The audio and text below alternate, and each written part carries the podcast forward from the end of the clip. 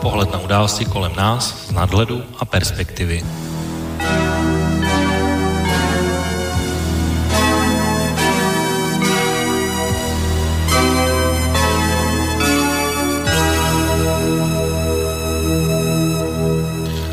páteční podvečer, vážení posluchači. Od mikrofonu vás vítá Intibo a vítám vás u dnešní relace Okénko s datem 24. května 2019. Celý tento víkend je ve znamení jednak vyvrcholení hokejového šampionátu, které pořádá Slovensko, ale z politického hlediska je tento víkend důležitý tím, že se konají samozřejmě celoevropské volby do Evropského parlamentu. Hlasování probíhá už od čtvrtka a například v České republice dnes a zítra. Na Slovensku také zítra a v neděli budou hlasovat například Rakušané nebo Italové. A i tak se dnes tomu tématu určitě nemůžeme vyhnout a obzvlášť, když tady budeme mít vlastně hosta, který ať sám tedy nekandiduje, bude mít k tomuto tématu určitě rozhodně co říct. Ale nejenom o tyhle tématech tady bude dneska řeč, protože v České republice probíhají teď každotýdenní demonstrace a, proti vládě Andreje Babiše, kdy desetitisíce lidí na náměstích a, protestují proti právě našemu premiérovi, případně ministrní spravedlnosti. Rakousko upadlo do vládní krize a vlastně i politické krize, míří k předčasným volbám a to díky kauze pana předsedy strany svobodných pana Heinze Christiana Štrácheho. Dnes tedy zároveň, co se týká dnešního hosta, plním i svůj slib, protože když tady byl naposledy před čtyřmi měsíci, tak jsem slíbil, že vyjádřil přesvědčení, že ta jeho návštěva nebude poslední. A to jsem ještě sám určitě ani tehdy nemohl tušit, jak třeba těžké pro něj ty čtyři měsíce budou. A ani tento týden vlastně není výjimkou. Dostaneme se určitě k tomu. Když jsem úvodu zmínil ty eurovolby, tak jeho volební šéf strany a Tomio Okamura přímo ve volebním spotu strany říká tohle. Žít se dá dobře, i bez nařízení Bruselu. Pojďte prosím k volbám. Kdo zůstane doma, volí současnou politiku Evropské unie. Česká republika na prvním místě případě, že by pokud můj dnešní host by kandidoval v těchto volbách a uspěl, tak nepochybně by se stal, stal členem frakce, od které se očekává největší posilení ze všech frakcí, tedy a, frakce INF. A, takže o to, to bude vlastně i dnes zajímavější, si myslím. Takže agenda je dnes skutečně bohatá, já si myslím, že dojde i na jiná témata, ale já dneska v úvodu nebudu nějak zdržovat a přivítám dnešního hosta hned, a hned na začátku. Tím hostem samozřejmě je počasé poslanec parlamentu České republiky za stranu přímé demokracie Tomio Okamura, člen zahraničního výboru pan Jiří Kobza, takže doufám, že mě teď slyší a pane Kobzo, hezký večer nebo podvečer a vítejte ve vysílání zase i v relaci Okénko. Příjemné pozdní odpoledne, zdravím vás i posluchače a děkuji za pozvání. Tak eh, já ještě než se pustíme do diskuze, tak určitě nesmím právě na posluchače zapomenout a i takhle v úvodu bych chtěl určitě říct, že pokud byste se chtěli mého hosta dnes eh, v reálce Okénko zeptat, tradičně můžete využít tři tradiční způsoby, tak jak to udělat, eh, to znamená na e-mailové adrese studiozavináčslobodnývyselač.sk můžete zavolat na telefonní číslo 048 381 0101 a nebo můžete svoji otázku položit i přes webový formulář na našich webových stránkách pod zeleným odkazem otázka do studia. No, pane Kobzo, já ještě než se dostaneme k SPD a eurovolbám, tak eh, vy už máte odvoleno, nebo jak jste na tom z hlediska voleb do Evropského parlamentu? Tak eh, vzhledem k poměrně nabitému programu, který mám, tak jsem už odvolil. Takže byl jsem tam asi třetí nebo čtvrtý, jak jsem tak viděl na seznamu lidí, kteří byli přede mnou očkrtnutí na voličském seznamu. Takže už to vlastně máte za sebou. Já jsem ještě stihnul teď v relací taky odvolit a docela mě překvapilo, že tam pán se právě ptal taky ve volební komisi, jak to vypadá s volební účastí a překvapivě jsem mu dostal odpovědi, že účast je docela velká. Tak myslíte, že tyhle volby budou na, z hlediska volební účasti početnější, než byly třeba ty minulé? No, já bych chtěl věřit tomu, že voliči si uvědomí, jak přelomové jsou to volby, jak důležité jsou to volby protože uh, ty skutečně můžou změnit směřování Evropy jako takové Evropské unie. A může se stát, že po dalších pěti letech prostě ty volby už uh, nebudou tak svobodné, nebudou tak evropské, protože víme v západní Evropě, kolik je tam uh, migrantů s volebním právem, kolik je tam muslimských stran, které volí, volí jednotně, volí naprosto tendenčně snaží se využívat prostě všechny nástroje demokracie k tomu, aby se dostali dál k moci nějaký. Takže já si myslím, že za těch pět let, bychom to prohráli letos jako, jako vlastenci, jako, jako strany, které chtějí, aby se vrátila vláda uh, věcí národních států do rukou vlád těchto států, demokraticky zvolených, tak se obávám, že ty další volby už bychom neměli, neměli šanci nějak ovlivnit. Takže já doufám, že občani si tohle to uvědomují a přijdou, přijdou volit, protože nejhorší je nízká volební účast, která právě umožnila v minulých volbách a před minulých volbách, aby se tam dostali lidi, kteří Evropu dostali tam, kde je teď. No já právě proto jsem v úvodu pouštěl vlastně ten eh, část vašeho volebního spotu, kde Tomio Okamura říká, že ten, kdo volit nepřijde, takže vlastně podporuje současnou Evropskou unii. Eh, mně to teda nedá, abych se nezeptal, že protože i ty nej v podstatě optimističtější scénáře předpovídají, že by se mohlo dostavit až 25% eh, voličů, tak znamenalo by to automaticky, že těch 75 teda podporuje tu Evropskou unii? Nebo jenom špatně chápu ten slogan? No, mě to připomíná, když jsem od různých uh, liberálních, uh, abych tak řekl, uh, mluvků slyšel, že když, že nechápou, jak to, že lidi, kteří jsou proti Evropské unii, tak do ní kandidují a jdou jí volit. Jo. A že teda on protestuje proti Evropské unii, nesouhlasí s ní a proto nejde volit.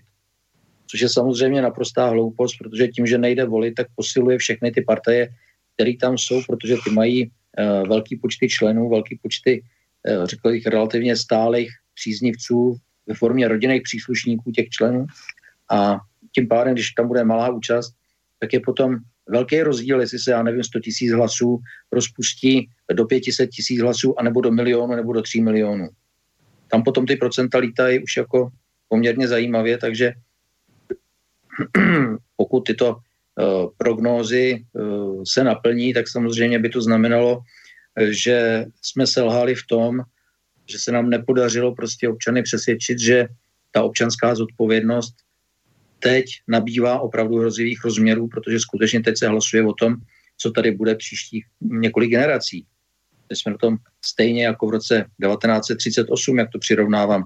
To jako také šlo spoustu věcí, ale díky rozhádanosti politické scény a toho, že, že nikdo nebyl schopen Eh, polknout své vlastní ego a uvědomit si, že je třeba napřed vyřídit společného nepřítele a pak se můžeme dohadovat mezi sebou, že obráceně to nejde, tak jsme dopadli tak, jak jsme dopadli. No a já se teď opravdu děsím uh, toho, jestli se nám to podařilo, jestli se nám to uh, zdaří tak, že občani skutečně si řeknou dobře, tak já mám sice rád Pepu, ale půjdu to hodit jediný straně, která je schopná nějakým způsobem to, co chci já, prostě tam, tam přinést do toho Evropského parlamentu a splnit to, protože už je v nějakým, nějakým eh, spolku, v nějaký frakci.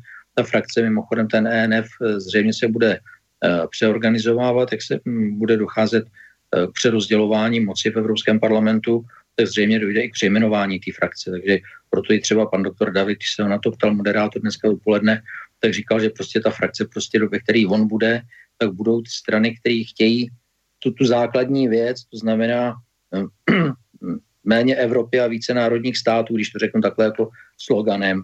To znamená, jde o to, aby my jsme si rozhodovali, co tady bude. Protože ten tlak na to, aby se ta, to pole toho rozhodování národními státy zužovalo, to, ten tlak je obrovský, protože nejenom, že jsme odezdali část svých pravomocí v Lisabonské smlouvě, ale dochází i k tomu, že třeba teď eh, Evropská komise se snaží převést způsob hlasování v otázce daní, v otázce sociálních e, výdajů a v otázce zahraniční politiky e, z hlasování e, ve schodě, což znamená, že každý stát má právo veta, tak se to snaží převést na hlasování většinou. To znamená, že co si Němci s francouzema dohodnou, tak ty ostatní už budou jenom koukat, protože nebudou mít šanci to ovlivnit. A samozřejmě Francie má úplně jiný zájem, než má Česká republika nebo Bulharsko. No, Takže z toho, důvodu, z toho důvodu je právě nutné, aby lidi přišli volit, aby odvolili, aby, aby prostě těch hlasů bylo co nejvíc. A mhm. pak je druhá věc samozřejmě, eh, aby přemýšleli, koho budou volit, protože jako promrhat ten hlas a teď bude každý hlas mít obrovskou cenu. Věřte mi, možná za během posledních 30 let nebyly takové volby. Každý hlas bude mít svoji cenu a jestli ho promrhají prostě na nějakou nevolitelnou partaj, která se tam nedostane jenom proto, že prostě nejsou schopní polknout své vlastní ego. On to konec konců, eh, já jsem byl ve svobodném rádiu pana Kapala, ten líčil, že tam měl pana Haniga a eh, ten mm, tam nějak si stěžoval, že se s ním SPD nechce spojit. A když se ho pan Kapal ptal, proč se nespojilo těch, těch zhruba 16 malých straniček, které šly proti nám vlastně do sněmovních vole, proč se nespojili oni spolu, tak prohlásil, že nikdo se nechce spojit. Takže on to spojování znamená, že prostě ten jejich šéf se chce dostat na nějaký volitelný místo kandidátky SPD. A to je celý. A, tohle je zase to, co my nemůžeme přijmout. Protože my říkáme, máme cíl, víme, co chceme dosáhnout. A navíc v politice, že jo, 2 plus 2 jsou 3. To znamená, když to představí, aby, abych to posluchačům vysvětlil, eh, když se spojí naše strana s nějakou stranou, která je hodně radikální, tak přijdeme o část voličů, protože se pro ně staneme příliš radikální a voliči té radikální strany část od nich taky uteče, protože pro ně zase spojením s námi se stanou nedostatečně radikální. Jo, takže v podstatě spojení těch dvou stran, to není, že, že se spojí obě dvě ty, ty velké síly do, do dvojnásobku, ale prostě eh, dvě a dvě jsou tři. Jo. Takže tady daleko zajímavější je prostě, aby pochopili, aby jasně řekli, co chtějí. Jestli chtějí teda uh, dostat se na kandidátku SPD, tak si vypíšou přihlášku a, a, a začnou pracovat v SPD. To, to, jako, to je legitimní, to může udělat uh, každý, kdo nemá nějaký problém. Hmm, a máte ale... nějakou, jenom zeptám se, máte vy nějakou stranu, s které byste se třeba jako opravdu chtěli spojit, ale nějak to nejde? Protože oni chtějí s váma, ale teď je otázka, jestli vy chcete s někým, anebo jestli to má být na, tom, na té bázi, co jste teď říkal, že vlastně se oni přičlení k vám. No, já jsem to teďko vysvětloval.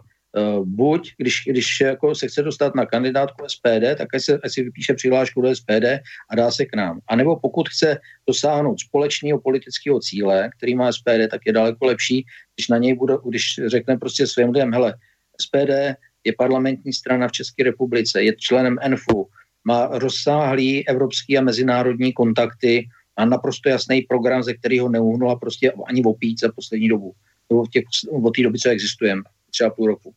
Tak pojďme volit, volit SPD a, a máme šanci, že toho cíle bude dosaženo, že prostě tu republiku zachráníme. Jo, takhle to vidíme my. Mm-hmm. Ne, jenom když jste říkal vlastně, jaké máte ambice nebo s čím byste byli spokojení, tak uh, z hlediska České republiky vlastně jde, o 21 europoslanců, tak uh, když bychom to převedli na procenta nebo na mandáty, tak vlastně na co vy cílíte, nebo co by byl váš ten výsledek, který by vás řekl, ano, tohle je mm. dobrý výsledek? Tak my jsme pořád uh, relativně noví v, téhle hře, jo, protože SPD existuje tři a půl roku a uh, v případě, že by se nám podařilo dosáhnout uh, tří mandátů, tak samozřejmě to bude úspěch pro nás. Čím víc, tím líp. No, já nevím, nevím, jestli jste zaznamenal, předpokládám, že ano, protože v eh, Nizozemsku už volili včera, a tak eh, dneska se objevily vlastně nějaké prvotní průzkumy, které samozřejmě nemohou být oficiální, protože oficiální výsledky budou až neděli večer, ale Hert Wilders, člen vaší frakce, pouze 4,1%, ale díky tomu, že mu pravděpodobně voliče přebrala jiná strana eh, s velmi podobným programem, tak když byste měl, nebo asi bude dobré, když se vás zeptám, jak vlastně vidíte třeba tenhle výsledek, protože to byla jedna z vašich viditelných spolutváří i na těch demonstracích třeba, kde byl Tomio Kamura. Tak já bych se vrátil ještě k těm sněmovním volbám, jo, protože jste to řekl naprosto správně. E, proti nám šlo nějakých 14-15 e, eh, malých strán a v podstatě každá z nich měla kus našeho programu, anebo velmi podobný program. Jo. A každá otáhla nějakých 0,3, 0,5, 0,7% ale dohromady, dohromady tě, dali nějakých 6,77% Jo. A ve volbách do sněmovny to je strašlivý číslo, tohle, jo.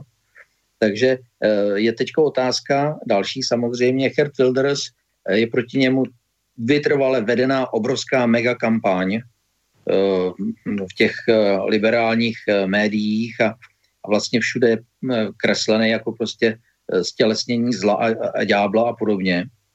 A ta nová strana, která má podobný program, v podstatě stejný, ale nemá tam Wilderse, tak je pro mnoho voličů přijatelnější. Jo? To je důsledek té kampaně, já to vidím sám na sobě, protože uh, nějakých tři a půl roku se o nás říká, že jsme fašisté, což je přitom naprostá pitomost, protože uh, my prosazujeme přímou demokracii, což je jako v naprostém rozporu uh, vůbec s jakýmkoliv, s jakýmkoliv prvkem těchto, jak bych to řekl, diktátorských, diktátorských a fašistických hnutí.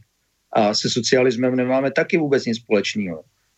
Ale snaží se prostě maximálně nás pošpinit, takže možná, že některé strany právě hrajou na to, že třeba půjdou s podobným programem, ale nebudou mít, nebudou mít na sobě prostě tu uh, antikampaň, která je proti nám, proti nám vedená. Takže možná, že to je z toho. A druhá, druhá stránka věci, která tam, která tam hraje poměrně velkou roli, zejména v Holandsku, v Belgii, ve Francii, tak to jsou migranti s volebním právem, protože ti budou volit samozřejmě socialisty, kteří jim dávají dávky ano, daleko, no. daleko, raději, daleko raději než vlastence, kteří jim ty dávky chtějí sebrat a chtějí je poslat domů. Jo? No a jenom, jenom, uvědomte, jenom, si, uvědomte si jednu věc, že to je důvod, proč si je sem přivážejí tak když jsme vzali ty výsledky, tak tam vlastně se ukazuje, že sice překvapivě, ale přesto skutečně vyhráli socialisté o pár desetin nad eh, stranou Marka Ruteho, tedy lidovci. Ale jenom ještě k té straně FVD, která vlastně, pokud tedy to je tak, eh, nebo se ty prognozy protvrdí, tak pokud vysála skutečně eh, volební elektorát Chrta Wildrese, tak to je strana, s kterou vy máte nějakou navázanou spolupráci, nebo je to vlastně taková strana, která by mohla být případně součástí frakce, ale není tam vlastně oficiálně doteď, protože asi nikdo netušil, že třeba, protože ten výsledek pro ní byl překvapivě velký, asi takhle velký ani skoro nikdo nečekal. Správně, správně, protože, jak jsem říkal na začátku, eh, ta frakce se bude přerozdělovat, budou tam přistupovat nové strany, eh, bude se to celý přejmenovávat, bude se dělat no, celá nová struktura, takže z toho, co jste říkal, to B je správně. Jo. Zatím, zatím s nima nemáme samozřejmě žádný styky, ale uh, jako nebráníme se. Mm-hmm. Uvidíme, uvidíme po volbách. Dobře, tak já jenom ještě, protože než se ještě dostaneme k SPD z toho hlediska volební kampaně, tak já ještě jsem chtěl začít trošku jinak, než jsme se do toho vrhli, protože dnešní den ještě důležitý jednou důležitou věcí a to je samozřejmě rezignace Trizy Mayové k 7. červnu, dneska to bylo teda velmi emotivní na Downing Street 10, tak pane Kobzo, protože my jsme se o Brexitu jenom tak minule lehce uh, dotkli, ale uh, Triza Mayová teda přes různé peripetie až dnes doklouzala tedy k demisi a máte vlastně asi pravděpodobně potenciálního dalšího spojence, a to je Nigel Farage a, a jeho pravděpodobná téměř jistá výhra v eh, eurovolbách, ale otázka, jak dlouho tam ti britští europoslanci zůstanou. Tak eh, možná jenom ještě váš komentář eh, k téhle dnešní asi také velmi důležité události a k osudu v Terezy Mayové a vlastně i toho celého Brexitu, jak si myslíte, že to bude pokračovat dál po její demisi? No, já si myslím, že Tereza Mayová je obrazem zoufalství Evropské unie protože eh, podle všeho, co ona dělala, tak ona byla, ona, ona nechce Brexit, ona ho nechtěla, ona dělala všechno proti tomu. Jo? A fakt je, že ta smlouva, kterou se snažila nějakým způsobem prosadit, ta je, ta je tak hrozná, že v podstatě ona, když to řeknu lapidárně, tak ona bere Británii značnou část práv, ale nechává jí povinnosti a závazky, zejména, zejména celní unii, jo, což je velký problém pro ně. A uh, já jsem měl možnost mluvit eh, s několika britskými diplomaty nedávno, poměrně vysoko postavenými. Právě jsme probírali i tuhle smlouvu, probírali jsme eh, celý ten způsob vyjednávání, když to se snad nedá říct ani vyjednávání, protože to je šikanování Velké Británie, to není, to není žádný, žádný vyjednávání. Tak on právě říkal, že Britové principiálně už jsou tak naštvaný, s kým mluví, že kdyby došlo k druhému referendu o Brexitu, tak to vyhraje Brexit s obrovskou převahou. A v podstatě to, jakým způsobem Nigel Farage uh, se okamžitě uh, dostal na tu vlnu a ty lidi jdou s ním, uh, to potvrzuje. Takže já si myslím, že uh, Tereza Majová splnila, splnila svůj úkol prostě kopat ten Brexit před sebou, jak to jenom půjde. No. Ale prostě už, už jako zřejmě, zřejmě si toho všimli i její vlastní lidi, že prostě takhle to dál nejde. No. Tak. A myslíte, že k tomu druhému referendu skutečně dojde? A nebo spíše to směřuje k tomu, že nakonec tedy, protože uh, úplně absurdně vyjde to, že pokud se podíváte na ta usnesení britského parlamentu, tak ona nabídla vlastně těch osm různých variant a ani jedna v tom parlamentu neměla většinu nebo nezískala většinu toho, no. co vlastně dál dělat a jak postupovat. Tak co vlastně se má stát v tuhle chvíli? No, uh, my jsme nad tím přemýšleli taky uh, s kolegy, protože uh, přejít, přejít z multilaterály na bilaterální vztahy není zas tak složitý. To je hrst dvoustranných smluv, během půl roku to máte celý hotový. A uh, co se týče obchodních vztahů, tak samozřejmě Evropa se bojí, že přijde o britský odbytiště, protože v momentě, kdy Británie by si mohla sama začít určovat dovozní tarify, protože už by na ní neplatili ty, ty evropský, tak eh, se může stát, že značná část dováženého zboží zlevní. Jo. A navíc Británie že vyjednává už v rámci EFTY vyjednává o svém přirazení k EFTě, protože ona je taky zakládající člen EFTY. To znamená, to jsou členské státy tohoto združení, které nejsou členy Evropské unie, ale jsou to evropské státy. A za, další, za dalším přeci jenom Británie je součástí Commonwealthu. To znamená, že ona má ještě nadstandardní kontakty a styky do Indie, což je průmyslová velmoc, ať si kdo chce, co chce říká, do Austrálie, do Jižní Afriky, na Nový Zéland. Takže e, Velká Británie není zdaleka tak, e, abych tak řekl, sama, tak ohrožená a tak prostě Eh, vystavená tomu, že tam má přijít Armagedona z Frapa Neštovice, že jak se nám snaží některá naše média namluvit. Takže já si myslím, že eh, i kdyby došlo úplně k tomu nejradikálnějšímu řezu, to znamená no deal, eh, odchod bez dohody, no tak ale jsou tady pravidla Světové obchodní organizace, tam je 145 členů, takže pojede se podle toho, tam má svoje předpisy, soudy, všechno prostě tam jako taky to není žádná, žádný skok do propasti, jak, jak se nám tady snaží namluvit. Jo. Ale uh, co se týče, co se týče Terezy Mayový, tak si všimněte, že ona šalamounsky jako řekla, že, že se vzdá předsednictví partaji, ale že bude vykonávat mandát prostě až do dalších voleb. Jo. Takže je otázka, kolik škody ještě napáchá. No tady je otázka vlastně, kdo bude ten její nástupce. O tom se teď samozřejmě bude velmi živě diskutovat. Jedno jméno už se samozřejmě přihlásilo, to je Boris Johnson. Byl by to hmm. pro vás důvěryhodný britský premiér. Když se tak zeptám, protože má, řek, svojí, má svojí pověst. Já bych řekl takhle. Eh, na důvěryhodný britský premiéry jsme vždycky dojeli, jako Češi. Takže ono je to, ono je to fráglich, jak říkala moje maminka, blahý paměti. No není to, není to jednoduché, protože někdo říká, že se vlastně i tyhle volby budou vlastně testem a pokud Nigel Farage, uh, někdo to vykládá totiž tak, že pokud Nigel Farage získá se svojí novou stranou 35%, což, se, což jsou ty no. průzkumy, takže to vlastně znamená, že ty tvrdí brexitáři mají pouze 35% podporu a tím pádem vlastně by tahle varianta neměla vůbec projít. Někdo říká, že by se to mělo rozhodnout tak, že budou nové parlamentní volby a někdo říká, že by se to mělo rozhodnout tak, že bude druhé referendum. Tak uh, možná i z toho pohledu se na to ptám, jestli vlastně jo. i třeba tyhle evropské volby napoví toho, co vlastně Britové chtějí, nebo jaká je ta jejich nálada, nebo jinými slovy ještě, jestli se potvrdí to, co jste říkal před chvilkou, že pokud by bylo druhé referendum, že Brexit vyhraje velkou převahou. No, mně spíš se na tom opakování toho referenda líbí taková ta hluboká demokratičnost toho, že se prostě bude volit tak dlouho, až se odvolí něco, co se bude líbit té Evropské unii, jo? což je samozřejmě jako demokracie se vším všudy. Ale jinak uh, já si myslím, že uh, těch 35% Nigela Faráže znamená především problém pro Eh, konzervativci pro lejbristy. Protože pořád ještě ona tam ta volební účast taky není tak veliká. Ono se to musí počítat z těch eh, vlastně z toho, že za Nigelem Farážem jdou ty naštvaní. Jo, stejně, stejně jako jdou za většinou vlasteneckých strán. A já si myslím, že potom, kdyby, když dojde k parlamentním volbám, tak to může být taky ještě zajímavější, protože uh, on může získat skutečně hodně hlasů těch původních Britů, původních Angličanů. Samozřejmě, uh, co jsou tam zase migranti, kteří jsou závislí na sociálních systémech, sociálních dávkách a takový, tak ty budou volit lejbristy. No tak, jak říkám, Britové už se tak tři roky plácejí různě, ale už i ty ceny vlastně myšleno politické minimálně uh, stály docela dost a žádné řešení, aspoň pro mě, jakoby se v tuhle chvíli nějak ne, nerýsuje a, a nějak jim to nezávidím v tuhle chvíli.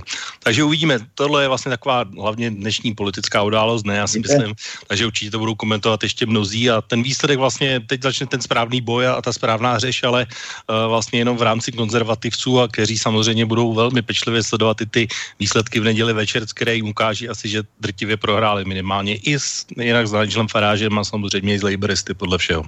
Víte, mně se nejvíc líbilo, co prohlásila královná britská, když se začalo jednat o Brexitu a všichni jako strašili, co všechno bude a ona vystoupila a říkala, a, a co teda jako se stane, když odejdem? Jo, co, což jako přeloženo do češtiny znamená, znamená, že se dohromady nestane nic. Jo, ale já jsem dokonce ale... teď někde četl, že na to už tenhle názor změnila, že už jako spíš radši by asi zůstala. Ale nevím, jestli to je úplně pravda. To no. no, to je právě to. Britský, britský bulvár může... může... Pomeň, pomeňme na začátek občanské války v Americe. Jo. Tam uh, taky v podstatě že jo, uh, šlo o to uh, na začátku, že pár států se chtělo otrhnout, to znamená, mohli dobrovolně vstoupit do Unie, ale když chtěli vystoupit stejně dobrovolně, tak na ně poslali vojáky. A tady taky je to to samé. Podle pravidel, že bylo referendum o vstupu do EU, ale už není referendum o výstupu z EU.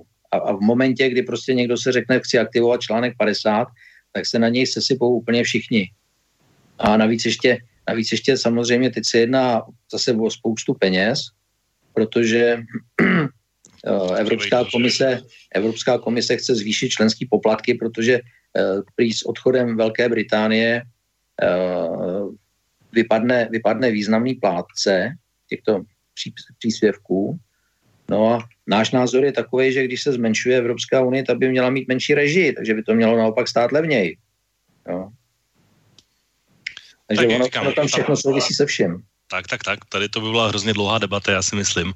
A mám tady ještě, eh, takže to bych teď asi nechal stranou a aby jsme ještě zvládli tu agendu, kterou bych chtěl ještě s vámi probrat dneska. A my jsme tady, když jste tady byl u nás naposledy, tak vlastně jsme proběhli ještě jednu důležitou věc, protože to je vaše a, bývalé působiště, když to tak řeknu, tak a, to byly vlastně vztahy, v, nebo tak, jak to funguje ve společnostech na Středním východě a v Iránu.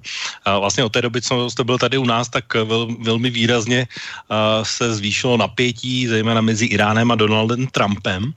A, tak a, jenom se vás zeptám na váš názor k tomu vlastně vlastně, co zatím stojí, nebo vlastně kde, kde se tohle napětí bere a kam to zase vede? Tak já si myslím, že to vede do Ameriky. Já si myslím, že prostě to je poselství dovnitř Ameriky. Protože e, jako podle mýho názoru drtivá většina e, toho, co dělá Amerika jako zahraniční politiku, má nakonec jeden, jeden cíl a to jsou příští prezidentské volby. No, a ten Irán ku podivu v tom hraje poměrně význačnou roli, protože když si vzpomeneme na uh, kauzu rukojmí uh, z, iránské, z americké ambasády v Teheránu, čo, tak tam šlo taky o to vlastně, jestli je Chomejný pustí před volbama nebo po volbách. Kdyby je pustil před volbama, tak by Carter si to připsal k za tu, místo té spackané záchranné mise a byl by znova prezidentem. No a kdyby je tam nechal díl, tak zase se mu to připíše k tíži jo, a vyhrajou republikáni. Jo, takže, takže ty jednání, prostě tam je zapotřebí velmi pečlivě zvažovat, jestli to, co Trump prohlašuje, jestli vede ven a nebo dovnitř. Protože... No, možná, možná bych to modifikoval, jestli to, co dělá Trump a zejména poslední dobu od Millerovy zprávy, jestli mu to k tomu potenciálnímu zvolení pomáhá, nebo jestli mu to škodí, protože mnozí říkají, že vlastně uh, se chová velmi podobně, jako byla původně válka v uh, Iráku, takže to srovnávají s Georgem Bushem, že vlastně teď akorát Irák na, na hmm. Irán. Tak máte to tak nějak takhle podobně v tomhle téhle logice, nebo ne? Uh. No, takhle, já když jsem si četl zprávy z amerického kongresu, které byly otajněný eh, právě o té záchranné misi, tak jsem se držel za hlavu. Protože jsem říkal, proboha, který idiot to vymyslel. Jo. Naprosto nesmyslný akce, nesmyslná akce, neproveditelná. Jo. A Irán má jednu obrovskou vlastnost oproti, oproti Iráku. Iránci jsou patrioti, obrovští patrioti. Oni se hádají mezi sebou, Eh, nemají rádi režim, nemají rádi eh, ten vnucený islám, který tam mají. Ale v momentě, kdy na ně zautočí někdo zvenčí, tak na všechno zapomenou, popadnou samopaly a budou bojovat. Jo. A tam je nejenom armáda, která je poměrně silná a odhodlaná, ale jsou tam taky ty uh, naprosto uh, loajální islámské gardy, ty Sepa Pazdarán, Pazdarán. A navíc je tam ještě 10 milionů milicionářů, takže to je obrovská síla. Hornatý terén, obrovský hory, jak 4 tisícový kopce, jo. Takže tam eh, se skutečně válčí velice těžko a v podstatě ten, ten způsob všechno rozbombardovat by se dal uplatnit možná na nějaký velký města, ale eh, jinak by se tam nikdo nedostal, do tam přijde z Ameriky, jako, jako voják, jako útočník. No, znepokojují vás téhle souvislosti takové ty snahy nebo oživení toho jaderného programu a i v souvislosti s tím, že to jsem zaznamenal, že vlastně by je eventuálně použili na zničení Izraele? Uh, takhle. Uh, já pokud si pamatuju, tak uh, byla Amerika první, kdo vypověděla uh, tu jadernou dohodu. A Iránci ještě asi rok a půl drželi a potom, když to nikam nevedlo a ten tlak z té Ameriky se začal zvyšovat, tak řekli, dobře, tak my začneme zase obohacovat. Jako to stejný dělá Kim. Jo, když se nedohodnou, tak začne harašit zbraněma, protože ví, že kdo haraší zbraněma, toho nechaj bejt. A ví, ví, jak dopad Saddam Hussein, když se těch svých zbraní vzdál. No a takže, takže to je naprosto elementární logika, jak ty lidi uvažují v té oblasti. A e, co se týče zničení Izraele, tak e, e, já, co mám informace, nebo co si pamatuju, pokud se to nezměnilo samozřejmě, tak tady nešlo o zničení Izraele jako území, jako lidí, ale šlo o politický celek Izraele. Jo? Iránci říkají, že Izrael vznikne na palestinském území, na cizím území a že jako takovej celek, že tam nemá co dělat. Že tam ty lidi klidně prostě musí, můžou žít jako, jako žili dosud, akorát, že to nebude Izrael, ale bude to Palestína. Jo. Takže tady jde o, o politické vymazání, o vymazání z politické mapy, několik z fyzické mapy. Hmm. Když jsme ještě zmínili tu... Takhle, takhle to prezentovali Iránci, prosím vás pěkně. Jo, pěkně. Ne, ne, v pořádku, já, jenom mě zajímal váš názor a jenom bych to ještě možná doplnil, jak jsme zmínili tu uh, mírovou dohodu nebo tu vlastně dohodu, která, kterou vypověděl Trump, tak uh, z hlediska našeho, respektive Evropské unie, protože ta se tomu tváří tak, že jí zatím drží a, a držet jí chce, tak uh, s tímhle vy souhlasíte, aby jsme ji drželi dál? No, tady se jedná hlavně o sankce vůči Iránu. Jo. Náš obrat s Iránem nedosahuje ani 100 milionů dolarů. Obrat s Evropskou unii dosahuje 15 miliard eur. Jo, tak jestli vám toto stačí jako odpověď. Dobře, tak No, vy jste zmínil ještě jednu zajímavou destinaci, kterou vás musím taky zeptat, protože vy jste zmínil Severní Koreu a Kima. A jak jsem říkal v úvodu, vy jste vlastně člen zahraničního výboru a vaši tři kolegové, nebo respektive víc, ale čtyři. čtyři. Tak paní Šlechtová za Orálek, dokonce váš stranický kolega Holík vyjeli ty na, na zahraniční cestu do, právě do Severní Koreje. cynicky bych se mohl zeptat, jestli, jestli o nich ještě máte nějaké zprávy, nebo se někde ztratili. ne, zprávy o tom, že by se ztratili, nemám. A musím říct, že jako mě osobně by taky zajímalo se tam podívat. No akorát, že když se o tom jednalo, tak jsem byl v zahraničí na nějaký jiný cestě, takže, takže mě to minula tahle cesta.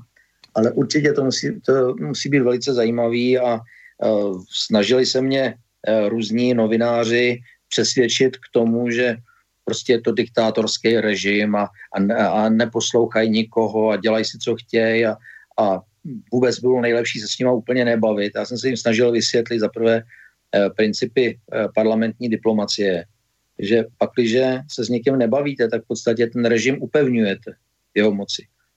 A vy můžete akorát nějakým způsobem ho začít, nechci říct ovlivňovat, ale možná inspirovat tím, že s ním budete jednat. Jo? A uh, tak, tak mě zase říkal, no ale tam je ambasáda, jo, což je zase vychází z toho, že ty novináři naprosto nevědí prostě, jaký je rozdíl mezi výkonou a zákonodárnou mocí, jo, že ambasáda um, se dostane prostě akorát na, na svého úředníka zodpovědného na ministerstvu uh, zahraničních věcí. Ale ta parlamentní delegace, ta se dostane k parlamentu, dostane se na zahraniční výbor a dostane se k těm policymakerům, který tam něco můžou ovlivnit. A jednání s nima má cenu diplomatickou. Jo? A očekává to nějaký výsledek? Protože samozřejmě, pokud se na to podíváte i z hlediska toho, co by já bych očekával, pardon, jenom, jenom, když bych to vzal podle svého, jenom co bych tak asi očekával, tak bych očekával, že to bude nějaká taková zavedení jako do, do nějakých míst, které vlastně ten režim bude jako prezentovat v nějakém pozitivním světle a rozhodně tam asi nedojde k nějakému kontaktu s obyčejnými Korejci a bude to vlastně jenom takové, no prostě takové vedení jako v uličce, jakoby, že oni dovedou jenom tam, kam oni chtějí a, a pak se jako vrátíme zpátky a vlastně Pomeňte si, bude konec. Pomeňte si, když tady, byl, když tady byl čínský prezident, tak i z toho opoziční strany udělali cirkus. Jo, taky se to snažili využít propagandisticky. Každý, každý stát využívá své mezinárodní styky k tomu, aby nějakým způsobem se propagoval. To je naprosto, naprosto legitimní a naprosto běžný. Ale eh, tady v té diplomacii u takhle, eh, řekl bych, složitých eh, partnerů už jenom to jednání samo o sobě je určitý posun dopředu. Jo. Protože, jak říkám, bez toho jednání v podstatě vy tam akorát zavřete do nějakého skanzenu a oni tam zůstanou sami a nemění se nic. Nemáte možnost nějakým způsobem prostě, jak jsem říkal, aspoň je inspirovat. Teď no, to pro, pro, proto říkám, že tak to jako se mi jeví, že to asi nejpravděpodobněji dopadne, ale můžu se samozřejmě mílit, že to vlastně bude výlet do skanzenu ale, jenom v určitých daných ty, mantinelech a, a o nic ani... Diplomaci, diplomaci prostě jsou věci, které uh, fungují a nejsou vidět. To není jako když si jdete koupit pár bot, jo, jdete do krámu, koupíte si boty a odnesete si je. Jo. Tady prostě to trvá, to trvá dlouho. Diplomacie pracuje pomalu, pracuje, uh, řekl bych, uh, s ohledem na místní zvyky a nezapomeňte, že tady je ten strašlivý precedens Iráku, Sýrie, Libie. Jo. A uh, jako ty, ty, lidi, ty lidi i v těchto režimech nejsou hloupí, aby se nepoučili tady z toho. Jak dopadnou lidi, kteří prostě naskočejí na nějakou uh, vlnu demokracie a se podívejte, jak, jak vypadal sovětský svaz za Jelcina, nebo Rusko, že jo, který to tam úplně úplně eh, přepustil eh, do naprosté anarchie. No, když, Takže... se, když se bavíme o těch výletech a různých návštěvách, tak na vašem výboru se řešila ještě jedna velmi ožává věc samozřejmě a to je výlet, cesta, pracovní cesta, soukromá cesta, výklady se různí a samozřejmě myslím tím Zdeňka Ondráčka v Donbasu, tak já jsem zaznamenal v médiích aspoň to, že poslanci KSČM a SPD vlastně byli proti tomu, aby se od ní zahraniční výbor distancoval a dost pravděpodobně a asi celkem jistě se tato věc dostane i na plénum sněmovny a bude se tam nějakým způsobem řešit, tak vy už máte jasno. To je, to je zase, zase lež, prosím vás, tohleto. No, je, tak já to říkám tak, jak jsem to zaznamenal, omlouvám se. No, my jsme se distancovali, já jsem u toho na tom jednání byl, my no, jsme se distancovali od toho, aby se o panu Ondráčkovi jednalo bez něj. Že my jsme chtěli, aby se to jednalo tak, aby byly známy obě dvě stránky příběhu. Jo, nejenom, jak to tady prezentujou, prezentujou v médiích, ale ať nám řekne on, jak to bylo doopravdy. Jo? No a tohle to eh, neprošlo, to, prostě bylo odhlasovaný, eh, eh, ten návrh neprošel a bylo teda odhlasovaný, že se o to zahraniční výbor distancuje což je zase z hlediska diplomacie poměrně, eh, řekl bych, eh, zvláštní, protože zahraniční výbor se nemá co přiklánět nebo distancovat od soukromí cesty.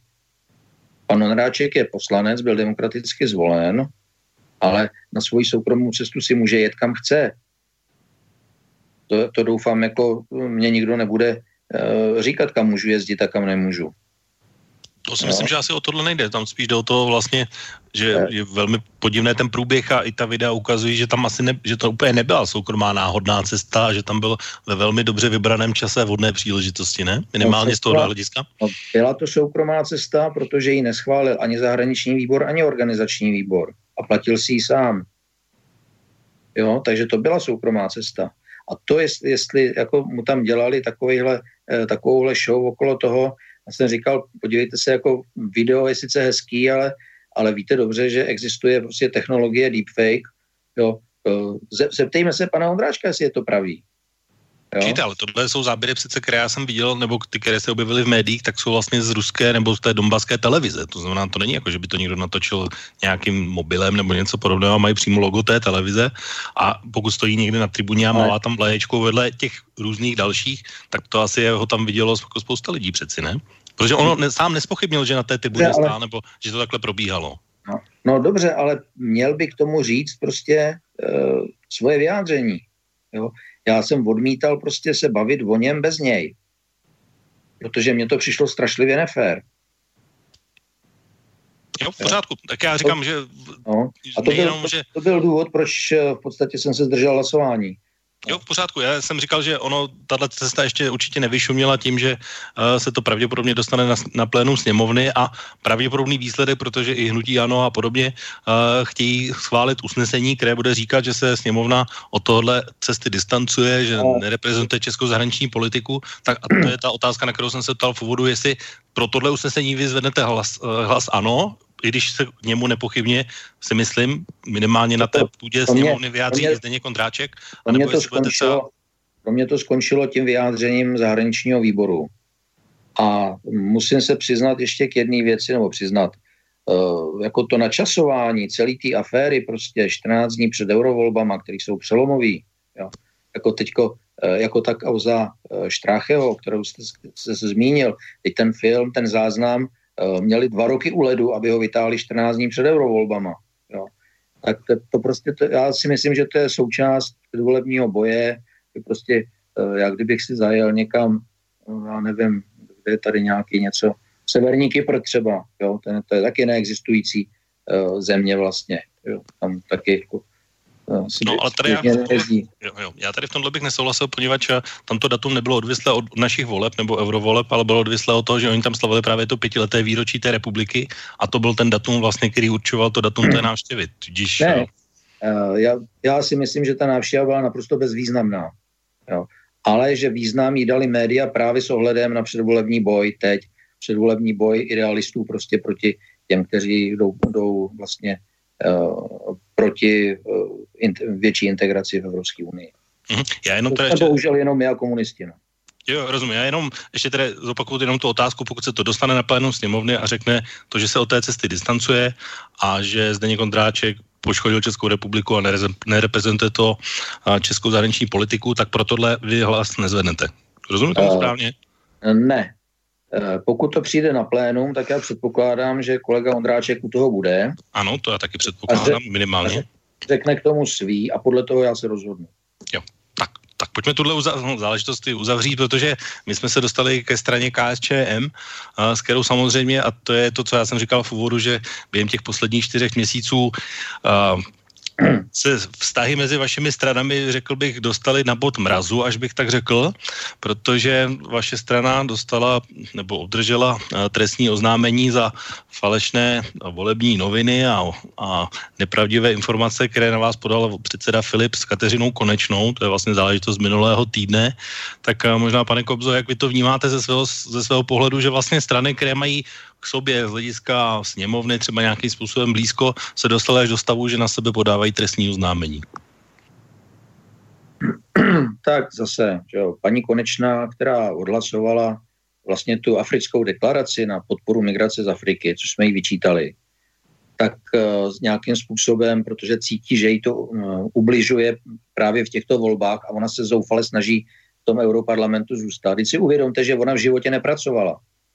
Jo tak uh, samozřejmě okolo sebe kope. No a tohle je důkaz, důkaz tady toho. Zase předvolební boj, jsou to přelomové volby, důležité volby, každý si to uvědomuje a samozřejmě ti europoslanci, kteří vědí, uh, že jim teče do bod, tak uh, o to víc prostě zuřejí. No ono tohle je vlastně jenom takový korálek z, jedné věci, protože už předtím vlastně tak, jak byla ta vaše demonstrace na Václavské náměstí, tak to také způsobila velké kontroverze právě mezi těmi va, vašimi stranami, protože uh, jistí kandidáti KSČM vlastně byli na tom Václavské náměstí a aspoň tak, jak jsem to poslouchal i třeba ve vašich jiných rozhovorech na jiných rádích, tak vlastně to bylo o tom, že uh, vlastně vám jakoby rušili tu demonstraci. Je to tak? Ano, ano tam, to nevím, jestli to byli kandidáti, ale byli to členové mladých komunistů. Bylo jich tam, já nevím, ani ne tucet možná, nebo možná méně ještě, jo.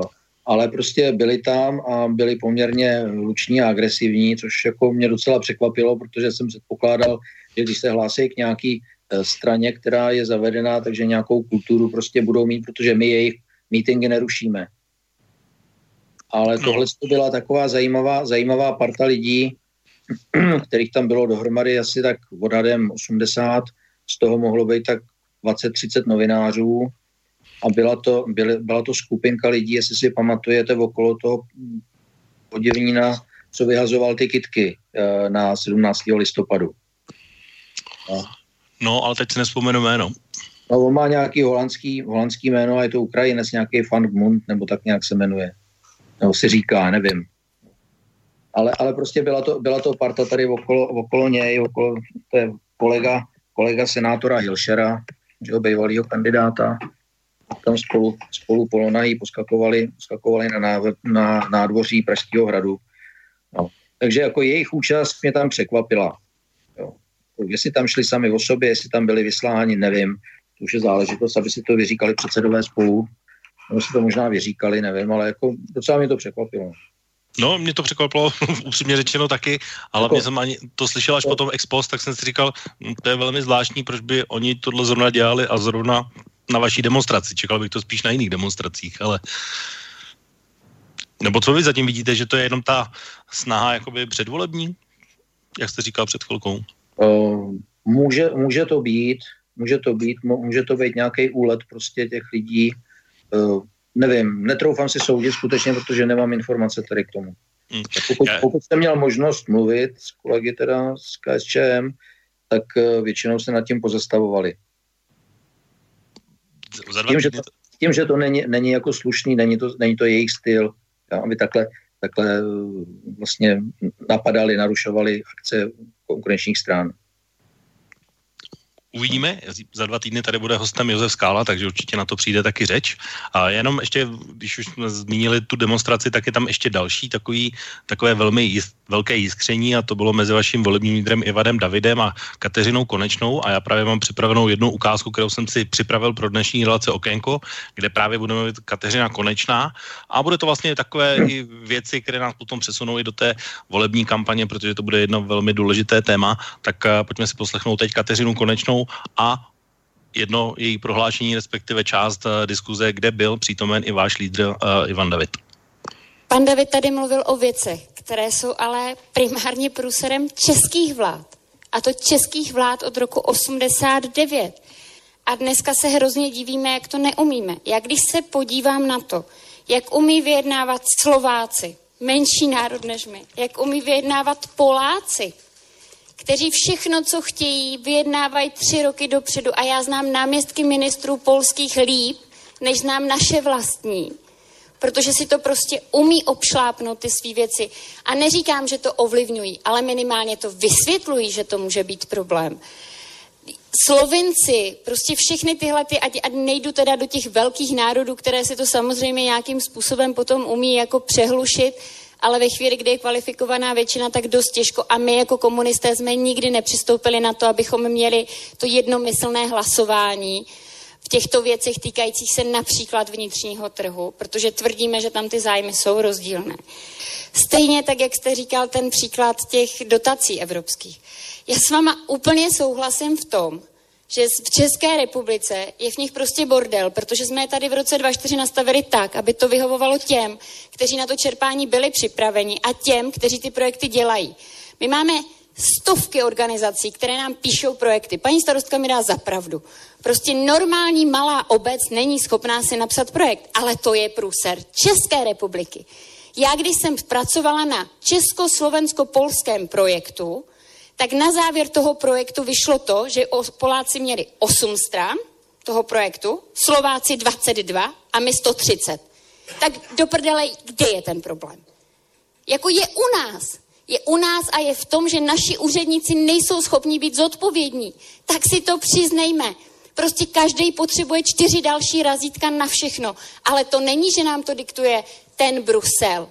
To je proto, že tu zodpovědnost prostě nechcem. My své vlastní vnitřní problémy rozkradení tohodle státu svádíme na někoho, kdo nám přijde, že je jako super, protože ho všichni nemají rádi. Jak znovu opakuju, já nejsem žádný obhajce Evropské unie, ale všechny ty příklady, co jste tady uvedl, jsou naše vlastní české průsery.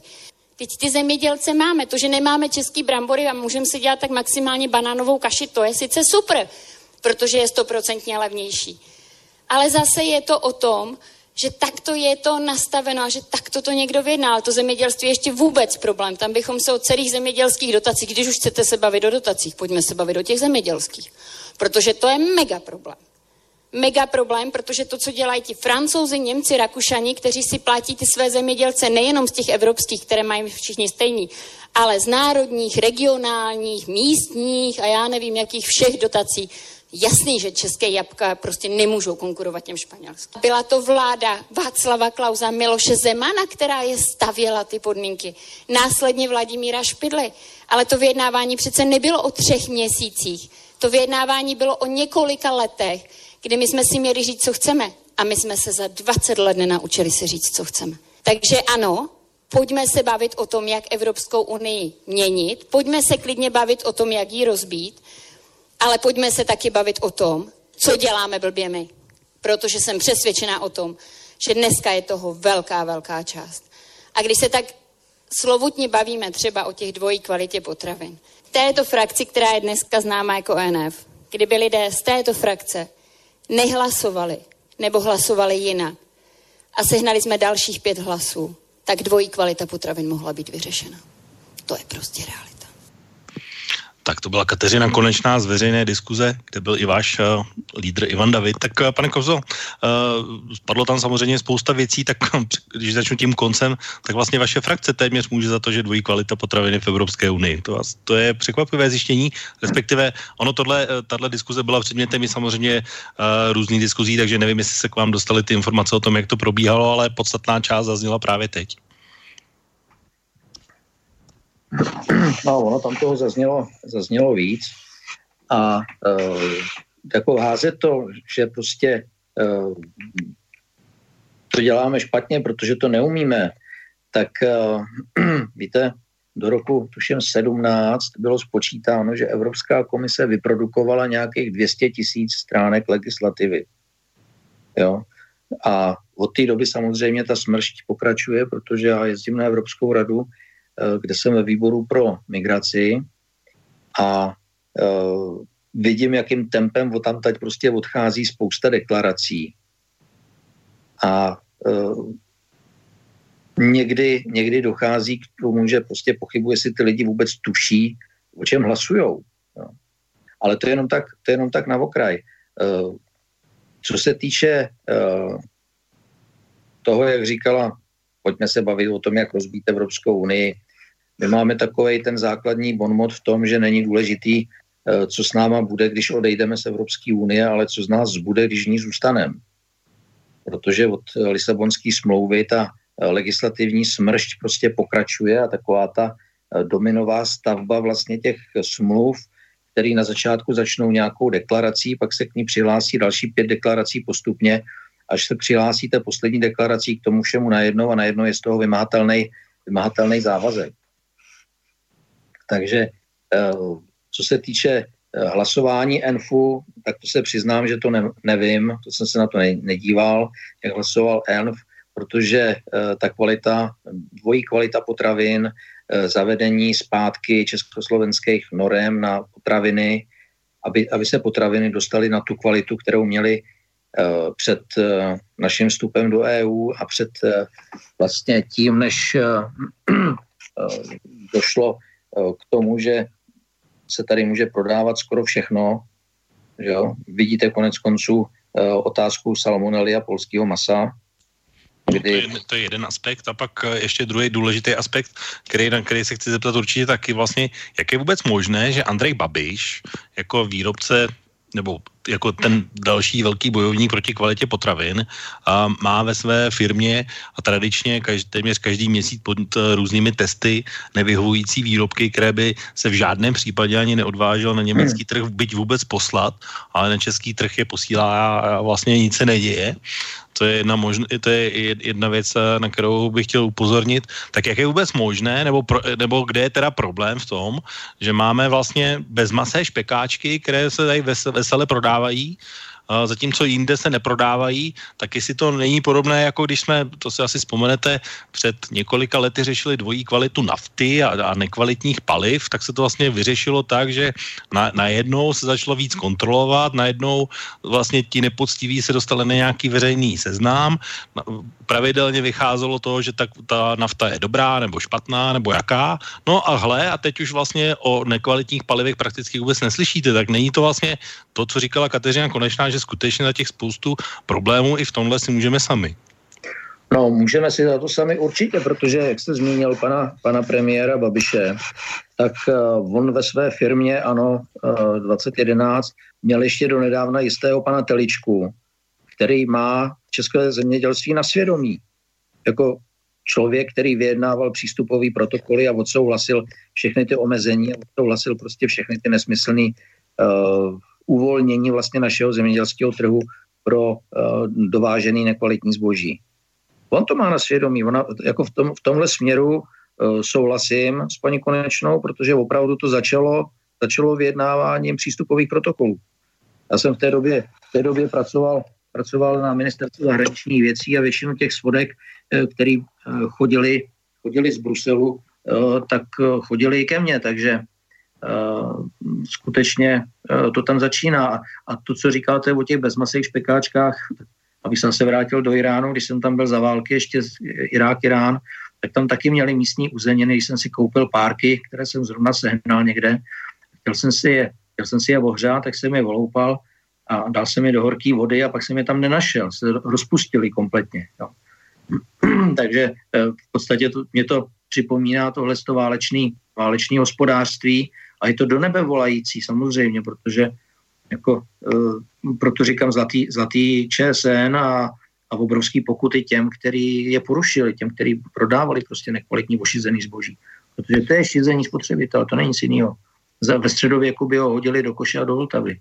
Přesně tak. Já dokonce, teď možná se zaznamenal jeho rozhovor v časopisu Týden a tam právě dokonce jeden odvážný redaktor, protože nečekám, že by se některý novinář z jeho novin na to zeptal, tak vlastně se ho zeptal, jak je to možné, že za ty kvalitu potravin bojuje právě on a, a že dodává právě ty špekáčky s tím nízkým obsahem masa, ale není to jenom o špekáčích. Jo? Tam jsou vlastně jeden těch, jeden těch obchodních řetězců tyhle špekáčky bez milosti vyřadil z nabídky a to asi udělal dobře minimálně z našeho hlediska, ale vlastně téměř každý měsíc vyjde nějaký nový D-test a podobně, podobné organizace, které vlastně testují různé kvalitní a nekvalitní potraviny a vždycky Agrofert je třeba jeden z 20, to bylo myslím před dvěma týdny zrovna, který jakoby neprošel tou kvalitou, tak on se vlastně zeptal, jak to, že vlastně za něj bojuje on, ale dostal jsem mu odpovědi, z které já jsem teda skutečně řekl bych, rozčílen a perplex v podstatě, protože on mu řekl toto, doslova. Uh, no ale to jste ten uh, problém, pane redaktore, dvojí kvality vůbec nepochopil. To je přece o tom, že na trh v jedné zemi dodám nějakou kvalitu a do jiné země dodám jinou kvalitu. Navíc já jsem tu firmu opustil v roce 2014, takže celou tuhle debatu vůbec nechci vést. To sdělil, tohle, tenhle to je aktuální výrok eh, Andreje Babiše, k tomu, tak eh, jak je vůbec možné, že si prostě může ne dovolit, ale eh, že to je přesně o nás jako o spotřebitelích také z velké části, že vlastně vůbec dovolíme nebo kupujeme věci, které by vlastně ani jsme neměli nějakým způsobem pomyslet, protože když se podíváte na cenu, nevím, masa, tak prakticky pod 100 korun za kilo žádné nekoupíte, ale koupíte 50, eh, párky třeba, které mají taky kilo, ale jenom 50 korun, tak v těchto přece už musí být z podstaty jasné, že tam s nimi něco v pořádku není. A ota- druhá otázka je vlastně tím spádem, jak je možné, že vlastně můžeme si dovolit tyhle produkty vůbec prodávat a ládovat je vlastně věcmi, které by asi lidskému zdraví nějak neprospívaly. No, já s váma naprosto souhlasím, protože uh, stejně jako si nekupuju chleba z Penamu a nekupuju si kostelecký uzeniny, protože já když prostě uh, ten chleba je překvašený, velký bubliny, uh, v podstatě ani ne, za, za den, za dva nechutná už jako chleba, když si koupím uzeniny někde v řetězcích a takový, abych ne, tady nemenoval nějaký značky, jo, tak já poznám, protože obchoduju s vínem, tak člověk má ten jazyk takový trošku jako uh, citlivější, tak já poznám, že tam je prostě spousta chemikálí, solí a takový prostě, je to vyloženě jako drhne v krku, jo.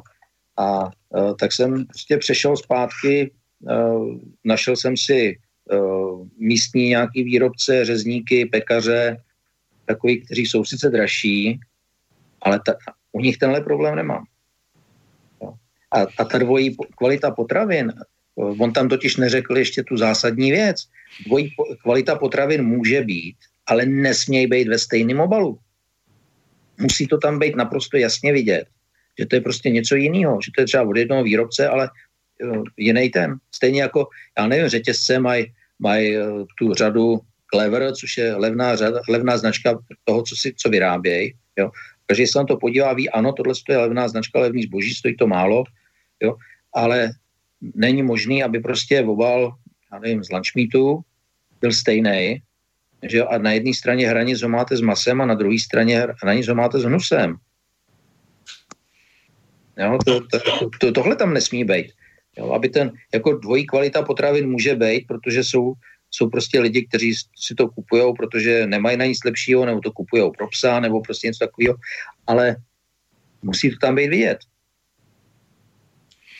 No já jsem k, to, k tomu chtěl říct ještě, když jste zmínil Penan, tak eh, to je ještě taková ta další věc, která mě teda rozčuje velmi a jsem, jenom by mě zajímalo, jestli s tím vy i třeba jako poslanec můžete něco udělat a to je, že uh, vlastně získá 100 milionů dotaci na údajně kvalitnější toustový chleba, ačkoliv jiné společnosti si ho zaplatili sami. A druhá věc, která je ještě asi horší a skandálnější, je to, že uh, vlastně uh, Evropská unie z důvodu vyšetřování střetu zájmu, který je asi zjevný, myslím si i nám obou, tak pozastavila České republiky republice čerpání dotací, ale Česká republika z našeho rozpočtu firmám Agrofertu ty dotace dál proplácí. Je to něco, o čem, o čem by taky se mělo bojovat a velmi hlasitě mluvit? No, určitě, protože z hlediska výkonné moci, tak to jsou všechno věci, které podle mých znalostí vlastně běžejí na úrovni e, vláda, ministerstvo financí a e, parlament jako takovej e, ten maximálně schvaluje rozpočet celostátní. Pak, když se podaří lidem, kteří mají na starosti tuhle kapitolu, eh, to objevit, tak eh, je možné aspoň o tom vést diskuzi. Protože eh, například já mám na starosti kapitolu 306, to je Ministerstvo zahraničních věcí. Tam je kapitola rozvojové a transformační pomoci. Tam jde skoro miliarda. A já jsem se snažil už dvakrát udělat pozměňovací návrhy na to, aby z této pomoci, když jako, byste měl představu, o co jde. Rozvojová pomoc například dlouhodobě podporuje rozvoj gruzínského včelařství a podporuje bosenské výrobce nějakých tradičních sírů. A já jsem říkal, řekl, to je sice hezký, ale ale současně naši uh, lidi, kteří jsou handicapovaní, tak uh, potřebují pomůcky, na který nemají, který jim nezaplatí pojišťovna. Tak vezmeme, vezměme uh, gruzínským včelařům a dejme to našim, našim potřebným. A uh, transformační spolupráce, to je ještě větší uh, zajímavost, protože to vlastně financujeme neziskové organizace, které v některých zemích prosazují takzvanou občanskou společnost, chrání lidská práva a v podstatě se jim tam montují do, do, do vnitřních záležitostí, což si myslím, že jako bychom dělat neměli jako demokratická země. A tak jsem se taky snažil ty peníze převést například na rozvojovou pomoc do Jordánska, které nese vlastně hlavní tíhu migrační krize. Protože já to beru tak, že každý migrant, který zůstane v Jordánsku a tam se hromadí uprchlíci, skuteční uprchlíci ze všech válek okolo, ze Sýrie, z Iráku, z Jemenu, jo, tak eh, když zůstane v Jordánsku, tak nepůjde, nepůjde dál do Evropy. A Jordánsko je chudá země uh, uprostřed pouště, která má dost problémů, prostě, aby uživila svoje vlastní lidi. To jsme se o toho Andreje Babiše dostali někam ale úplně jinam, bych. No ne, ale ne, bavíme, vy jste se mě ptali, jestli s tím poslanci můžou něco dělat a já vám na tomhle příkladu se snažím vysvětlit, že velmi těžko, protože vláda uh, má ve sněmovně většinu, a já když udělám nějaký pozměňovací návrh eh, nebo nějakým způsobem napadnu ten rozpočet, tak prostě ta většina mě ho schodí ze stolu. Mhm, no. takže, takže vlastně nemůžete. Takže, takže jediný, co můžem, že tím, že udělám ten pozměňovací návrh, tak otevřu diskuzi. Dostane se to ven, že ten problém tam je, že se o něm ví, ale že vláda prostě reaguje tímhle způsobem. To je jediný, co s tím můžu udělat. Mm-hmm.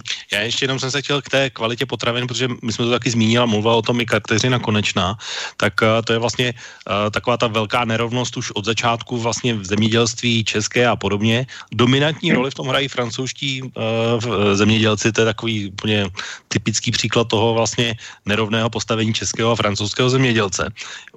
Možná si jednoduchá otázka by byla s Marine Le Pen, jak byste se vlastně vy dohodli, nebo jak byste třeba tenhle problém chtěli řešit, aby ty podmínky byly spravedlivé. Ne, nebylo by to z jejich hlediska, když by, když by uvolnila ty pravidla jako ve prospěch našich, vlastně nějaká zrada uh, francouzských národních zájmů, protože to je něco, na co oni jsou zvyklí dlouhodobě a v podstatě bez, na tom to mají postavené. Tak já vám děkuji, že jste se mě na to zeptal, protože na to se mě ptají lidi, oni, jako spousta lidí vůbec nechápe, jak, jak, jak to myslíme eh, s Evropou, když říkáme méně Evropy. Oni říkají, no jo, ale když eh, francouzi potom budou hájit víc svoje zájmy, když to vyhrajete, tak kde budou ty naše zájmy? Říkám, ne, my chceme, aby prostě nám do toho Evropská unie přestala mluvit. A ať si každý hlídá svoje zájmy na bázi vzájemné výhodnosti. To znamená, Marine Le Pen ať si hlídá francouzský farmáře a my si budeme hlídat svoje. tady ještě jeden zásadní rozdíl v zemědělství, když jste se o něm zmínil. My tady máme jako dědictví minulého režimu velký zemědělský uh, aglomeráty, nebo já bych to dalo říct nějaký velký, uh, velký firmy. Když to na západě jsou to většinou malé farmy do 100 hektarů, prostě rodinný. A ty mají samozřejmě úplně jiný způsob hospodaření, úplně jiný způsob uh, financování. Jo.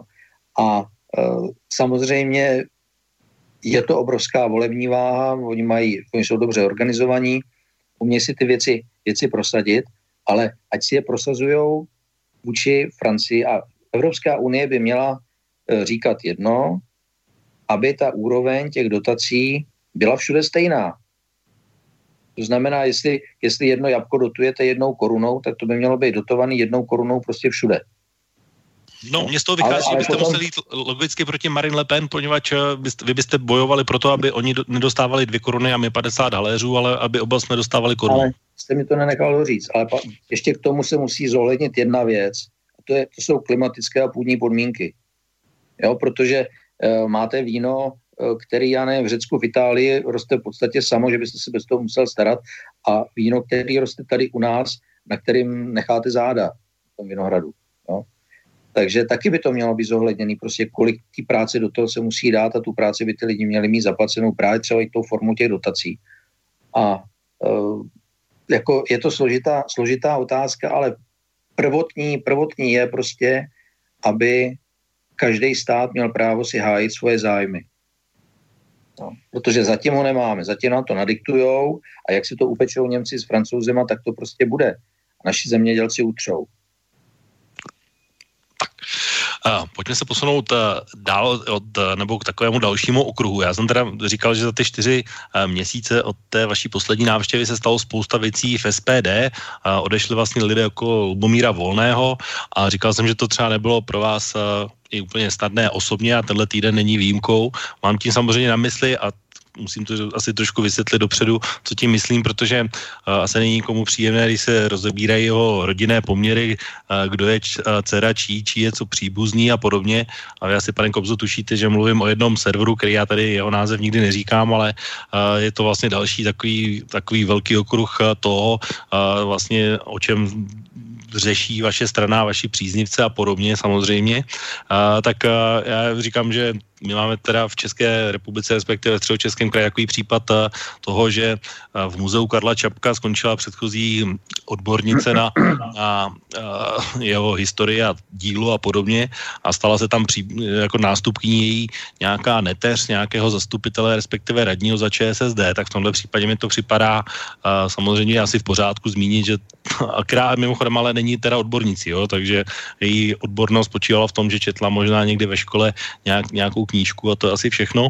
A už teda rezignoval mimochodem, takže to, mm se jednoznačně ukázalo, že, že tahle informace byla v pořádní a reva, relevantní, ale já jsem teda byl eh, překvapen a musím říct, že uh, tahle, uh, řekněme, to rozebírání, vy už jste zmínil, že vlastně to izraelské víno a podobně a, a podobně, tak uh, to je uh, věc, kterou já teda nerozumím a vůbec nechápu, jak může vůbec někoho napadnout, jakoby tohle rozebírat a takové ty různé komplikace, jakože, nebo spekulace ve smyslu, no když je někdo někoho příbuzný, tak to vlastně něco znamená, nebo se z toho dá něco vyvodit uh, odsuzovat Zuzu, takže uh, vlastně zeptám se vás úplně lidsky, jak vlastně tohle vy jste vnímal, protože i v na tomhle serveru a veřejně se samozřejmě objevily i vaše maily, které vůbec nechápu, jak se můžou dostat ven. Uh, objevují se tam vlastně i další v podstatě interní informace v různých diskuzích a, a facebookových skupinách a podobně. Tak protože poněvadž se to velké většině týká i vaší pražské organizace SPD, tak uh, vlastně když se teď na to podíváte s odstupem a, a nechme třeba ještě tenhle týden ty články, které vycházely, ale vraťme se k těm, které už byly před časem, tak uh, vlastně, jak je tohle možné, uh, že se dostane ven? Nebo máte vy k tomu nějaké vysvětlení? No tam jako celá ta historie byla zajímavá, protože uh, ten server, o kterém mluvíme, vlastně funguje tak, že uh, on mezi volbama v podstatě jede tak nějak v línii našeho programu, naší politiky a asi tři měsíce před volbama začne otáčet, začne spochybňovat lídry, začne spochybňovat ten program, jo. A v podstatě on během těch dvou, těch eh, té doby mezi volbama, tak nabere nějaký čtenáře, nějaký posluchače, který mu věřej a ty potom se snaží jakoby odradit od nás. Jo? A tak napřed, když došlo tady k tomu, asi ty, ty no, nevím, dva a půl měsíce, tři měsíce před volbama, tak uh, vytáh uh, prostě, jak SPD likviduje uh, svoje lidi a jak prostě mě uh, vyhodili z kandidátky do Evropské unie uh, jako jednoho z zakládajících členů, nebo já nevím, jak to tam napsali. No. A byla to taková směsice podivných no, Oni vás v podstatě podpořil, protože oni řekli, že jestli by měli ne, on mě nepodpořil. Tak... On mě nepodpořil, on, on mě použil použil jako nástroj, aby spochybnil SPD. Jo? No, já jsem to pochopil, aby, aby takže, mě, že aby ne, vy jste on, kandidoval, že pro něj byste ono to, ono, ono, to tak, ono to tak mělo vypadat, ale ta, ta pravda byla jiná. No a já jsem k tomu napsal, že uh, jako to tak není, že prostě uh, na té kandidáce nejsem z toho důvodu, že nekandiduju, že jsem se tak dohodl prostě s vedením, jo. A uh, na druhý den uh, přišla a, a že si myslím, že ten server spravují tajné služby. Jo, protože tam byla právě směsice informací, které byly částečně veřejně dostupné a částečně uh, získaný takovým způsobem, že uh, buď to by to musel někdo vynést, anebo tam musela být nějaká technika. Prostě, jo. Uh, a takže jsem tam napsal tady to momentík jenom. Já se omlouvám, mně se, mně se tady hladový pes dobejval domů, jo, tak jsem musel vyhnat, že bude za chvíli. jo. A dá, následně na tu, na tu moji reakci, kterou jsem dal na svůj Facebook, přišla druhý den naprosto hysterická reakce na tom serveru, kde právě rozebírali uh, mě, moji rodinu s uvedením plných jmén, s uvedením, uh, co jsem dělal, že jsem přítelkyně pomáhal, pomáhal s diplomkou, že tady, uh, že dovážím izraelský vína a podobně. A Označil mě tam dokonce jako nějakého židozednářského komunistu nebo, nebo, nebo něco podobného, což jako je eh, samozřejmě nesmysl, protože nejsem ani jedno, nejsem ani žid, ani zednář, ani komunista. Ale prostě jako ta hysterie byla, byla opravdu veliká. A mě to jenom potvrdilo, že prostě zase tam operuje s informacemi, ke kterým by se normálně obyčejný člověk ani nedostal. Takže mě to potvrdilo, že v podstatě to je, to je nějakým způsobem řízený a, a přestal jsem se s tím zabývat. Fakt je, že, že mě naštvalo, naštvalo jako ta špína, že prostě uh, se ne, nestyděl, nestyděl ten autor, když já si myslím, že to je tým nějaký, že si nestyděl prostě tam takhle veřejně, veřejně propírat moji rodinu, protože to si myslím, jako, že, že je hodně hrubý a zřejmě čekal zase v rámci toho předvolebního boje, protože to je perfektně načasovaný, že všechno těch, to, to zase odradí nějaký další voliče SPD.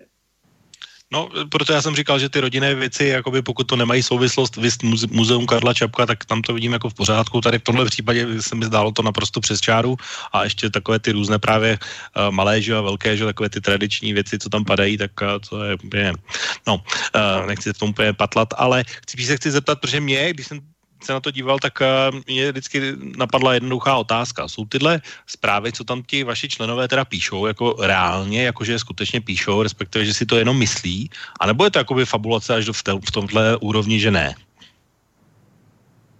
Tak uh, já ten server nesleduju, takže uh, popravdě řečeno nemám zase takové informace, jako co tam kdo píše, co tam kdo dodává. Fakt je, že některé, některé informace Eh, co se ke mně doneslo, tak můžou pocházet právě třeba i od těch tří lidí, kteří od nás odešli, kteří se cítí nějakým způsobem, já nevím, poškození, ublížení, nebo já bych to nazval, takže se tímhle způsobem možná chtějí, chtějí zviditelnit, chtějí se pomstít. Víte, že kandidují teď s Klárou Samkovou proti vám?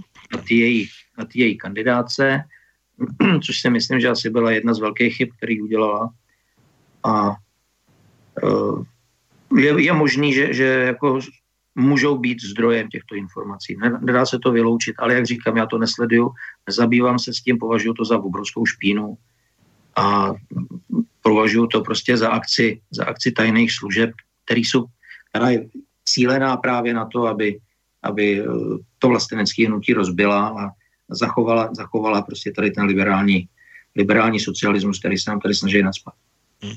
No já teď mimochodem, proto jsem říkal, že ještě eh, ty informace, nebo informace, články z tohohle týdne ještě vynecháme, protože uh, tam vlastně je jedna velká diskuze, která se týká vašeho lídra Ivana Davida uh, a samozřejmě se to týká jeho vystoupení, které já bych mohl pustit uh, v audiu, ale zeptám se vlastně, protože no to je v návaznosti na ty volební noviny v jednom rozhovoru, když se ho zeptali, jestli se tedy čeští muslové skutečně chtějí ozbrojovat, tak uh, jestli to tedy pravda, on tak jako snažil to stručně řečeno zakamuflovat a ne, nevypadalo to úplně důvěryhodně, aspoň z mého pohledu.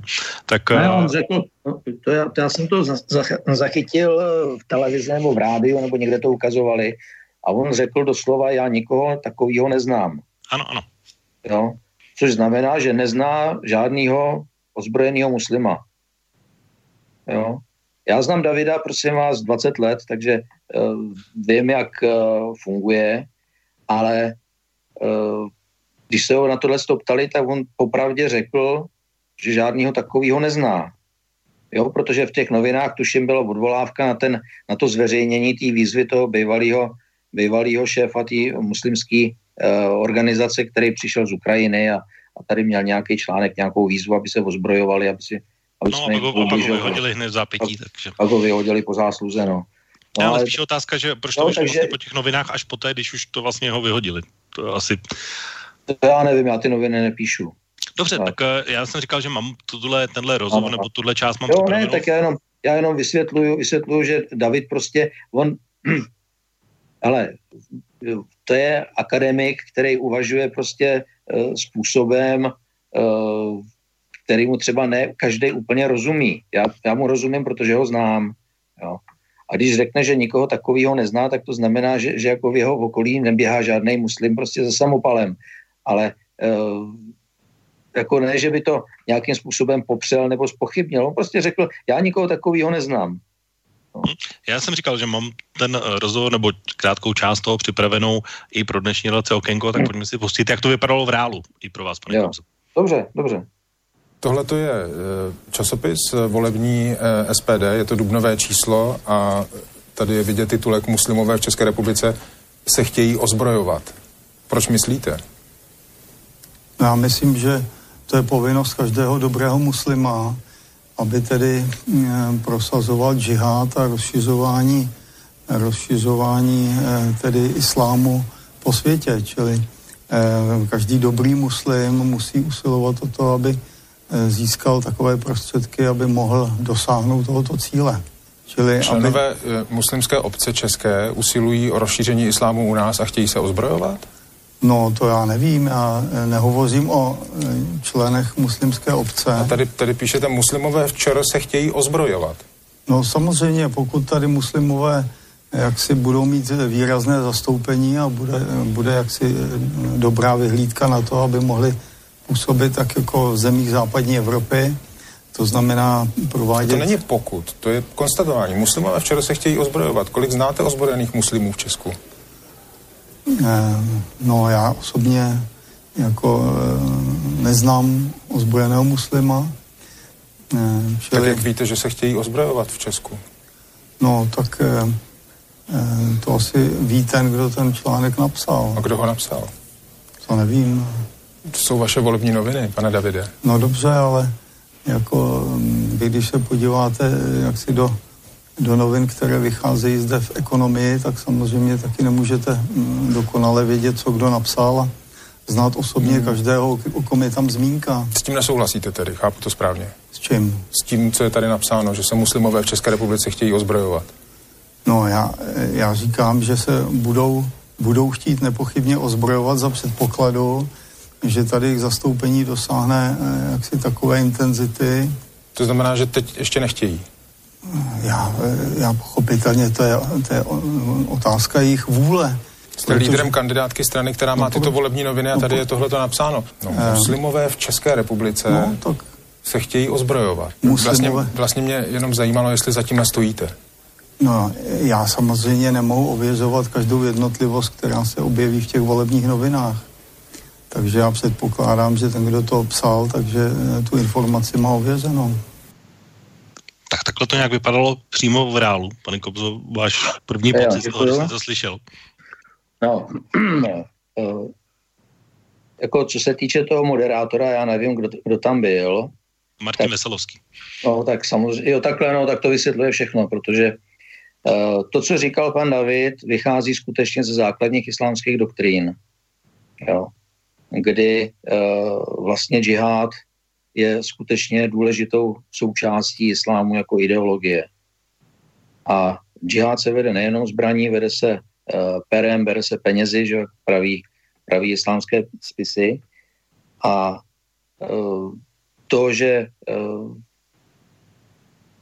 ten džihad probíhá podle určité doktríny, v podstatě, uh, že, kterou se psal vlastně jako politický islám, se psal Chomejný, a který vlastně tu Mohamedovu doktrínu uh, expanze islámu převedl jenom do moderního jazyka.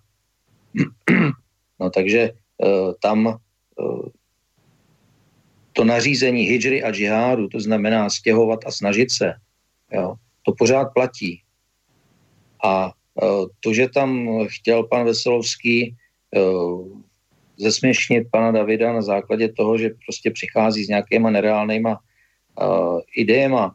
Když si vzpomenete, uh, na, v lednu roku 15 uh, Tomio, Tomio zveřejnil část mojí stati, Eh, část mojí stati o politickém islámu, eh, o tom, jak, jak se můžou lidi demokraticky bránit islamizaci, když eh, lidi, kteří, které si zvolili, aby to dělali, to nedělají. Jo, tak když to zveřejnil, tak v podstatě stejní lidi, jako je pan Veselovský, tak uh, uh, nás v podstatě po hříchu s minimálníma znalostma toho, co to je islámská ideologie, uh, tak nás vyloženě teda stíhali, snažili se nás zesměšnit a v zápětí asi čtyři dny poté, co to bylo zveřejněné a čtyři dny toho honu na nás, tak došlo k vyvraždění redakce Charlie Hebdo a útoku, útoku na ten židovský, židovský krám v Paříži. A, v podstatě se to potvrdilo. Tady ten, ten uh, politický islám vlastně, ta doktrína probíhá akorát, že v různých zemích různě, různě rychle. A tady u nás díky tomu, že máme Eh, řekl bych, eh, pověst eh, lidí, kteří jsou velmi skeptický a, a kteří jsou rasističtí a mají nízké, nízké sociální dávky, tak většina migrantů, kteří sem přicházejí, tak už mají napsáno vyhněte se České republice. A tam ten článek o tom ozbrojování, ten vycházel, pokud si dobře vzpomínám, právě z, veřejných prostředků právě veřejných sdělovacích prostředků, kde bylo zveřejněné to prohlášení toho, eh, toho šéfa tý muslimský, eh, muslimský eh, nadace, nebo čeho to bylo. Ale to, co říkal pan David o tom, o tom džihádu a o tom, že je to povinnost každého muslima, to je pravda. Jo, já jenom možná, abych si to ujasnil úplně, kdyby se tam seděl vy a zeptal se vás Martin Veslovský, jestli tedy čeští muslimové se chtějí ozbrojovat, tak vy byste mu řekl, že chtějí. Rozumím tomu správně? já bych mu řekl, že každý muslim to má za povinnost a e, muslim, nezná, teda islám jako uh, ideologie nezná termín radikální a uh, neradikální muslim, umírněný muslim. Ten zná dobrý muslim a špatný muslim. A ten dobrý muslim je ten, který se modlí pět, pětkrát denně, dává almužnu a přispívá na džihad. Jakýmkoliv způsobem. A špatný muslim je ten, který to nedělá. A ten dobrý muslim má za povinnost toho špatného muslima přivést na správnou cestu v podstatě jakýmikoliv prostředky. Čili ono to dává takovým těm samozvaným, samozvaným kazatelům do ruky obrovskou moc. Něco jako neziskovky u nás, který taky nikdo nevolil a taky si osobují právo říkat nám, co máme dělat a co nemáme dělat a, a jestli, je, jestli je demokraticky zvolený prezident správně zvolený prezident, nebo ne. Že? Jo. No já proto jenom se na to tam, že můj pocit z toho je, že potom vlastně, když vy byste tam seděl, tak ale Ivan David říkal vlastně nevím, kdo to napsal, nevím, souhlasíte s tím, nevím.